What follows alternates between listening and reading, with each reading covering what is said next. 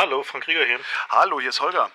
Hi Holgi. Ich rufe an wegen frischer Filterblasen. Jo, ja, gibt es jetzt viele von. Genau, du bist, also du, du bist unter anderem Sprecher des Chaos Computer Clubs und Althacker. Das heißt, du denkst letztlich schon immer über Technologien nach. Eine davon ist Twitter und das Ding scheint gerade irgendwie kaputt zu gehen. Ähm, geht's das überhaupt? Was denkst du? Geht Twitter gerade kaputt?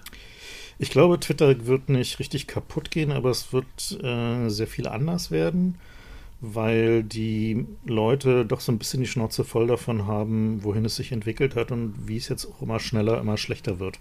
Was genau wird denn schlechter? Also mal davon abgesehen, dass es äh, inhaltlich natürlich eine Jauchegrube ist. Aber. Naja, dies mit, dieser, mit der Jauchegrube hat ja einen Grund. Äh, der, der Grund ist halt, dass äh, die grundlegende Funktion von so einem sozialen Netzwerk nämlich Menschen miteinander zu verbinden und irgendwie ihnen Kommunikation zu ermöglichen, in so einem halb öffentlichen Rahmen, ist bei Twitter halt zu sehr eskaliert. Ist halt einfach viel zu groß. Also meine These ist einfach, dass diese sozialen Netzwerke zu groß geworden sind und wir wieder kleinere Kontexte brauchen. Und das quasi die Spaltung, die wir gerade sehen, so in Twitter und Mastodon, dass die gut ist. Das ist eine gute Sache, weil Twitter kann sich darauf konzentrieren, das zu sein, worin es gut ist, nämlich ein schneller Nachrichtendienst zu sein. Und Mastodon wird halt irgendwie die Laberecke. Ja, es, es, wandern viele zu Mastodon. Er, erklär mal für Dove, wie Mastodon funktioniert, was das ist und vor allen Dingen, was es von Twitter unterscheidet. Tu mal so, als äh, kenne ich das nicht. Ja, also Mastodon ist ein Teil des sogenannten Fediverse. Fedi, äh, also das Fedi darin kommt von Federation und das Vers von äh, Universum. Und was man sich so vorstellen kann, das funktioniert nicht wie eine, ein großes Stadion, in dem wir alle sitzen mit unseren Megafonen wie auf Twitter und reinbrüllen und versuchen, uns irgendwie von kontroversen Themen zu überzeugen, äh, sondern mehr wie so eine Ansammlung von so Kneipen. Und jede von diesen Kneipen hat halt irgendwie ihren Barkeeper oder ihren Wirt oder ihre Wirtin und die legen da die Regeln fest. Die sagen so, pass auf, hier in der Kneipe hier wird nicht geraucht und wir haben halt nur bayerisches Bier und irgendwie, ähm, ja, wir wollen hier keine Nazis haben oder wir wollen hier niemanden haben, der andere Leute beleidigt wegen diesem oder jenem oder wir wollen hier keine Leute haben, die über Fußball reden oder was auch immer. Also wie halt in normalen Kneipen auch. Ne? Es gibt Kneipen, da hängt ein Fußballmonitor in der Ecke und es gibt Kneipen, die sagen, wenn du Fußball willst, geh darüber in die andere Kneipe. Und diese Kneipen sind aber alle miteinander verbunden. Das heißt also, diese, diese einzelnen sogenannten Instanzen äh, in Mastodon oder auch im gesamten Fediverse sind so miteinander verbunden, dass man sich trotzdem abonnieren und lesen kann. Das heißt also, wenn ich weiß, in welcher Stammkneipe meine Freunde registriert sind, kann ich die trotzdem, so wie ich denen auf Twitter folge, abonnieren und die Sachen lesen. Und ich kann aber auch einfach nur die Sachen lesen, die zum Beispiel in meiner Stammkneipe, also in meiner Instanz geredet werden. Jetzt habe ich aber das Problem, dass ich eben doch nicht alle abonnieren kann. Ganz konkretes Problem. Äh, Ann Applebaum ist auf einer Instanz, die von meiner Instanz geblockt ist. Das heißt, äh, ich komme an Ann Applebaum nicht ran, außer indem ich ja irgendwie außen rumgehe. Aber in, in, in meine Instanz rein abonnieren kann ich die nicht. Hm, ähm, weil dein Instanzwirt entschieden hat oder deine Instanzwirtin, dass die Instanz, auf der äh, sie registriert ist, böse ist. Genau. Ja, das ist halt so dann habe ich jetzt halt Pech gehabt und muss irgendwie anders gucken, dass ich Sachen von Anne Applebaum lese, wenn ich das unbedingt will. Genau. Aber das war bei Twitter dann noch viel schöner. Also ich, da, da, konnte ich halt lesen, wen immer ich wollte und ich habe halt selber gesagt, nee, auf dich habe ich keinen Bock, dich blocke ich. Naja, das Problem bei Twitter ist halt, dass die, äh, du hast halt quasi die gesamte Welt als Publikum. Und das führt halt dazu, dass die Menge an Leuten, die du eigentlich blocken müsstest, ist quasi äh, die Anzahl der Nutzer von Twitter minus vielleicht ein paar tausend, ja. die du halt nicht scheiße findest. So. ich gucke gerade nach, wie viele ich geblockt habe. Ich habe so ein Statistiktool hier. Wahrscheinlich ein paar hundert, oder? 13.353. Okay. das erinnert mich so ein bisschen an den, äh, diese Figur im Paar durch die Galaxis. Waubagger, der unendlich Verlängerte, dessen Mission es war, das gesamte Universum zu beleidigen. Ja, so ungefähr fühlt sich das ja, da manchmal genau, an. Genau, ja. so ungefähr ist halt Twitter. Und äh, das Problem ist halt, dass die, der Grund dafür, wieso es diese, diese weltweite Reichweite gibt, ist eigentlich nur Werbung. Also es gibt halt irgendwie nur, also der, der wesentliche Grund, warum sozusagen Plattformen gebaut werden, die weltweite Reichweite haben, ist, dass man damit super Werbung ausspielen kann und die dann noch schön nach äh, Demografien segmentieren kann und so weiter und so fort. Aber das ist eigentlich nicht, weswegen du halt das nicht, da willst du dich nicht mit Leuten unterhalten eigentlich. Und natürlich ist es jetzt gerade ungemütlich und das wird sich halt ein bisschen zurechtrütteln müssen. Und man wird auch darüber reden müssen, wie Instanzen entscheiden, welche anderen Instanzen sie blocken. So, es gibt halt gerade so zwei verschiedene Modelle. Das eine Modell ist halt so quasi so aufgeklärtes Fürstentum. Äh, das heißt also, entweder hast du einen guten Fürsten, der ungefähr so das ist, was du möchtest, oder du hast halt einen Fürsten, mit dem du nicht so ganz übereinstimmst und wo du eigentlich nicht findest, dass der jetzt irgendwie diese Instanz da drüben blocken sollte, dann gehst du halt woanders hin. Das Schöne ist, du kannst halt problemlos umziehen, ohne deine User-Bubble zu verlieren. Also klar, ich meine, es ist halt ein, also der, sozusagen die, die grundlegende Annahme ist halt eine andere. Ne, die grundlegende Annahme ist, man hat halt erstmal seine lokale Struktur, seine lokale Community und die große Welt da draußen lässt man halt dosiert rein. Ne, das ist der, sozusagen der, die Grundannahme im Fediverse. Während die Grundannahme von Twitter ist, du bist in der großen, weiten Welt und zimmerst dir mühsam deine Filterbubble zurecht, solange bis du es gerade so aushältst.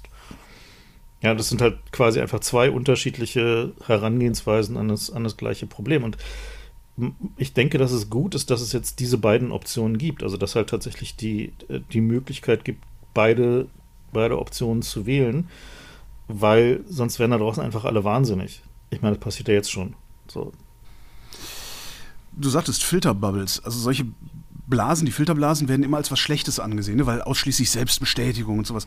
Du sagst äh, in deinem Newsletter, äh, das sind die gar nicht. Äh, du, du sagst sogar, nee, wir brauchen bessere Filterblasen. Genau. Äh, wie sieht denn eine bessere Filterblase aus? Na, ich mu muss dazu mal ein bisschen ausholen, warum, warum, ich, warum ich darauf komme, dass wir mehr und bessere Filterblasen brauchen. Und zwar äh, gab es eine Studie, die hatte ich, habe ich da auch verlinkt in der Kolumne, wo sie untersucht haben, wie viel halten Leute eigentlich aus an Informationen, die nicht zu ihrer Meinung, zu ihren Ansichten, zu ihren Grundüberzeugungen passen. Und stellt sich raus, diese Menge an sag mal, aushaltbaren, von den eigenen Überzeugungen abweichenden Informationen ist für jeden Menschen begrenzt und wenn man die überschreitet, dann werden die halt eher so aggressiv und territorial und ausfallend und aggressiv, ja, also sozusagen nicht, nicht mehr so nett, ne? Und können sich halt auch nicht mehr so richtig gut äh, qualifiziert ausdrücken. Und die, äh, also dann entsteht halt auch so Tribalismus und Othering und so diese ganzen Dinge, die man halt eigentlich nicht haben möchte. Und wie viel das für jeden einzelnen Menschen ist, hängt halt von allen möglichen Faktoren ab, so vom soziodemografischen Status, wie gut er in seine Community eingebettet ist, wie sicher er sich darin fühlt. Aber am Ende ist es halt so, dass die Menge, die an sagen, Informationen, die, die wir aushalten können, die nicht mit dem übereinstimmt, was unsere Grundüberzeugungen sind, ist halt begrenzt. Und da mehr drauf zu kippen, führt zum Gegenteil. Es führt nicht dazu, dass ich irgendwie mich anderen Meinungen offener gegenüber zeige, sondern ich schließe mich eher ein, ich verkapsel mich eher, ich habe keinen Bock mehr darauf, auf diese große, weite, gefährliche Welt. Und das war halt so ein, ein Wissen, was wir vorher nicht hatten. Also das war tatsächlich neue, neue Wissenschaft von vor zwei Jahren oder sowas. Und die halt dieses, diese gesamte Idee von dem, sag mal, diesem Global Village Internet, so alle können mit allen reden und alle wollen dauernd mit allen reden und wir werden alle viel bessere Menschen werden, wenn wir alle anderen Informationen sehen können, einfach sagt, ist Bullshit. Und darauf beruhend äh, ist halt meine These zu sagen, okay, ist es besser, wenn wir mehr Kontrolle darüber haben und uns stärker in Communities einbetten können. Also wenn wir halt die Server, die wir halt uns aussuchen, also die Instanzen, wo wir halt zu Hause sind, wenn wir da eine größere Übereinstimmung mit den Menschen haben, die da auch sind, also dass wir die lokale Timeline in so einer Instanz, die sollte dich nicht anwidern, wenn doch bist du auf der falschen Instanz. Ja, das ist halt so ein bisschen so das, das, das Konzept dabei. Dass Menschen mit gegensätzlichen Meinungen nicht mehr ihre gegensätzlichen Meinungen austauschen, ist überhaupt nicht das Problem in diesen Filterblasen. Ja, das ist nicht das Problem, weil du kriegst sowieso gegensätzliche Meinungen mit und also es ist halt ist unvermeidbar. Eine Filterblase wird niemals so dicht sein, dass du, dass du nur noch irgendwie dein, dein Zeug liest. Außer Telegram-Kanal vom Verschwörungsdulli irgendwie, aber das ja, aber selbst da hast du dann irgendwelche Aktivisten, die da reingehen und mal irgendwie anderes Zeug posten oder Stimmt, so, ja. ja. Na, also es ist ja nicht so, dass, dass also diese Filterblasen sind ja niemals komplett dicht so. Ich meine, selbst in Ländern, die irgendwie sich große Firewalls ba bauen und äh, ihr Internet zensieren, sind die Filterblasen nicht dicht. So. Ähm, was es aber bedeutet, ist, dass die Menge an Informationen, wo du erstmal drüber nachdenken musst, wo du erstmal sagen musst, okay, das verunsichert mich jetzt aber gerade oder das finde ich jetzt doof, dass die halt auf ein Maß beschränkt wird, mit dem du umgehen kannst. Also was halt quasi deiner Verarbeitungskapazität für solche Informationen entspricht. Und natürlich kann es sein, dass das trotzdem überschritten wird oder dass du dich langweilst Aber dann kannst du halt einfach dir noch ein paar Deppen subscriben, über die du lachen kannst, ja. Die findet man schon noch. Also ist ja nicht so, dass, dass sozusagen deine, also dieses, diese Filterblase bedeutet ja nicht, dass du, ähm, äh, also dass halt irgendwie jetzt alles komplett weg ist, so, sondern es ist halt nur so, dass halt so große Teile von ich hätte gerne mal irgendwie keine irgendwie äh, 5G-Virenspinner äh, in meiner Timeline. Ähm, das ist halt relativ einfach, weil die sind sowieso wahrscheinlich alle auf einer Instanz. Und dann blockt man halt diese Instanz weg. Und die können unter sich problemlos weiter irgendwie ihr Zeug machen. Was, also was super interessant ist übrigens an diesem, an diesem Twitter versus Mastodon-Ding, ist, dass das erste Mal ist, dass ähm, ganze Soziotope von Millionen von Menschen rüberwandern.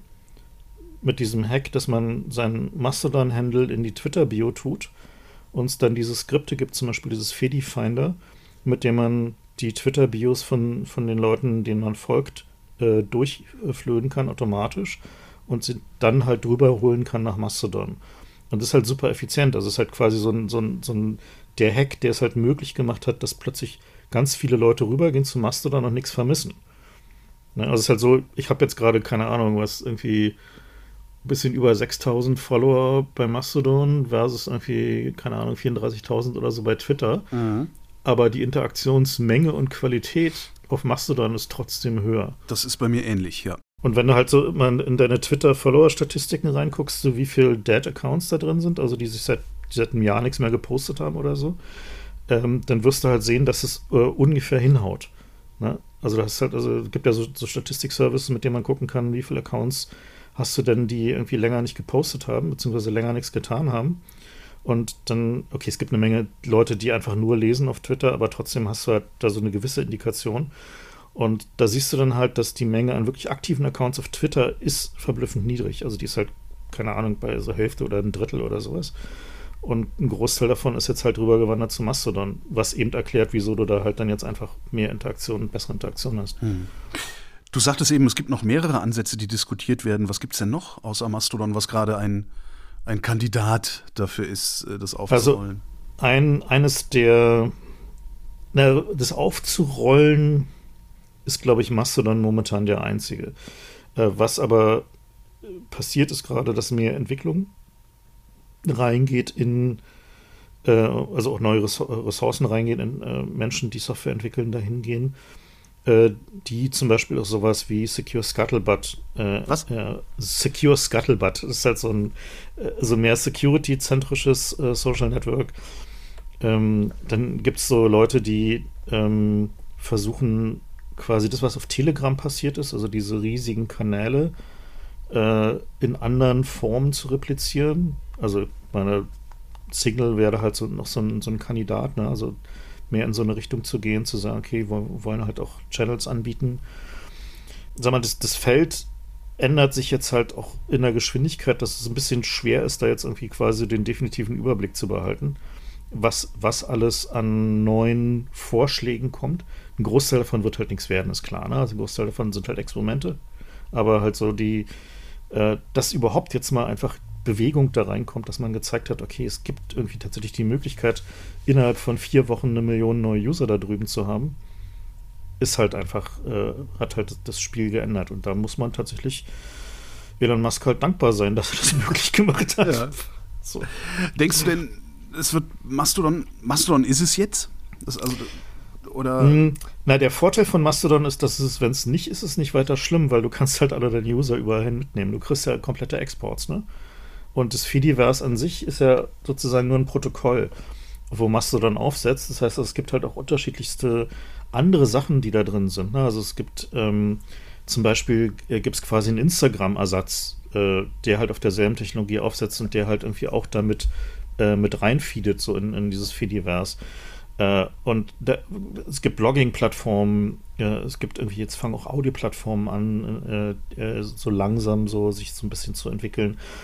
Äh, das heißt also, dieses, dieses ganze Konzept von selbst gehosteten oder von Menschen gehostet, die man kennt und schätzt, gehosteten sozialen Medien, die miteinander verm äh, vermescht sind, wird jetzt halt einfach so aus dem, ach, das wird ja sowieso nichts Stadium zu so einem, hm, eigentlich ganz geil, lass mal probieren, Stadium kommen. Und es gibt mittlerweile auch genug Menschen, die in der Lage sind, Apps zu programmieren, mit denen man die Sachen leicht bedienen kann. Ja.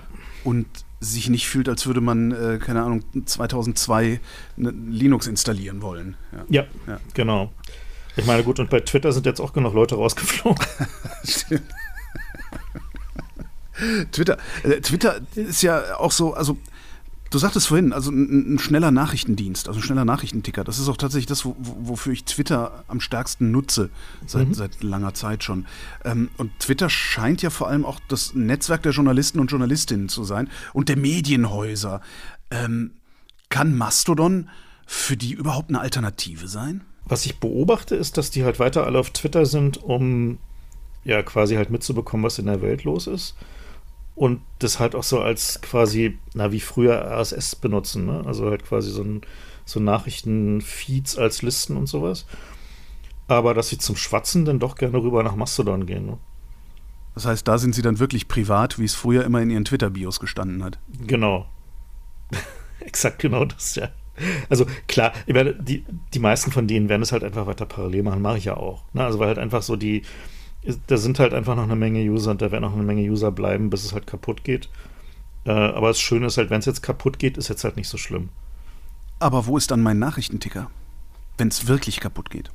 Tja, das äh, werden wir dann sehen. Wie Vielleicht erfahre ich über die Ukraine? Wie erfahre ich über den Iran? Naja, das müssen wir dann sehen. Das wissen wir noch nicht. Ne? Also äh, ich denke auch, dass tatsächlich äh, sich innerhalb des Fediverse dafür Lösungen entwickeln werden. Also dass es halt Aggregationsdienste zum Beispiel geben wird, äh, die sowas ähnliches wie Listen in einzelne Feeds abbilden und sowas, kann man ja alles bauen.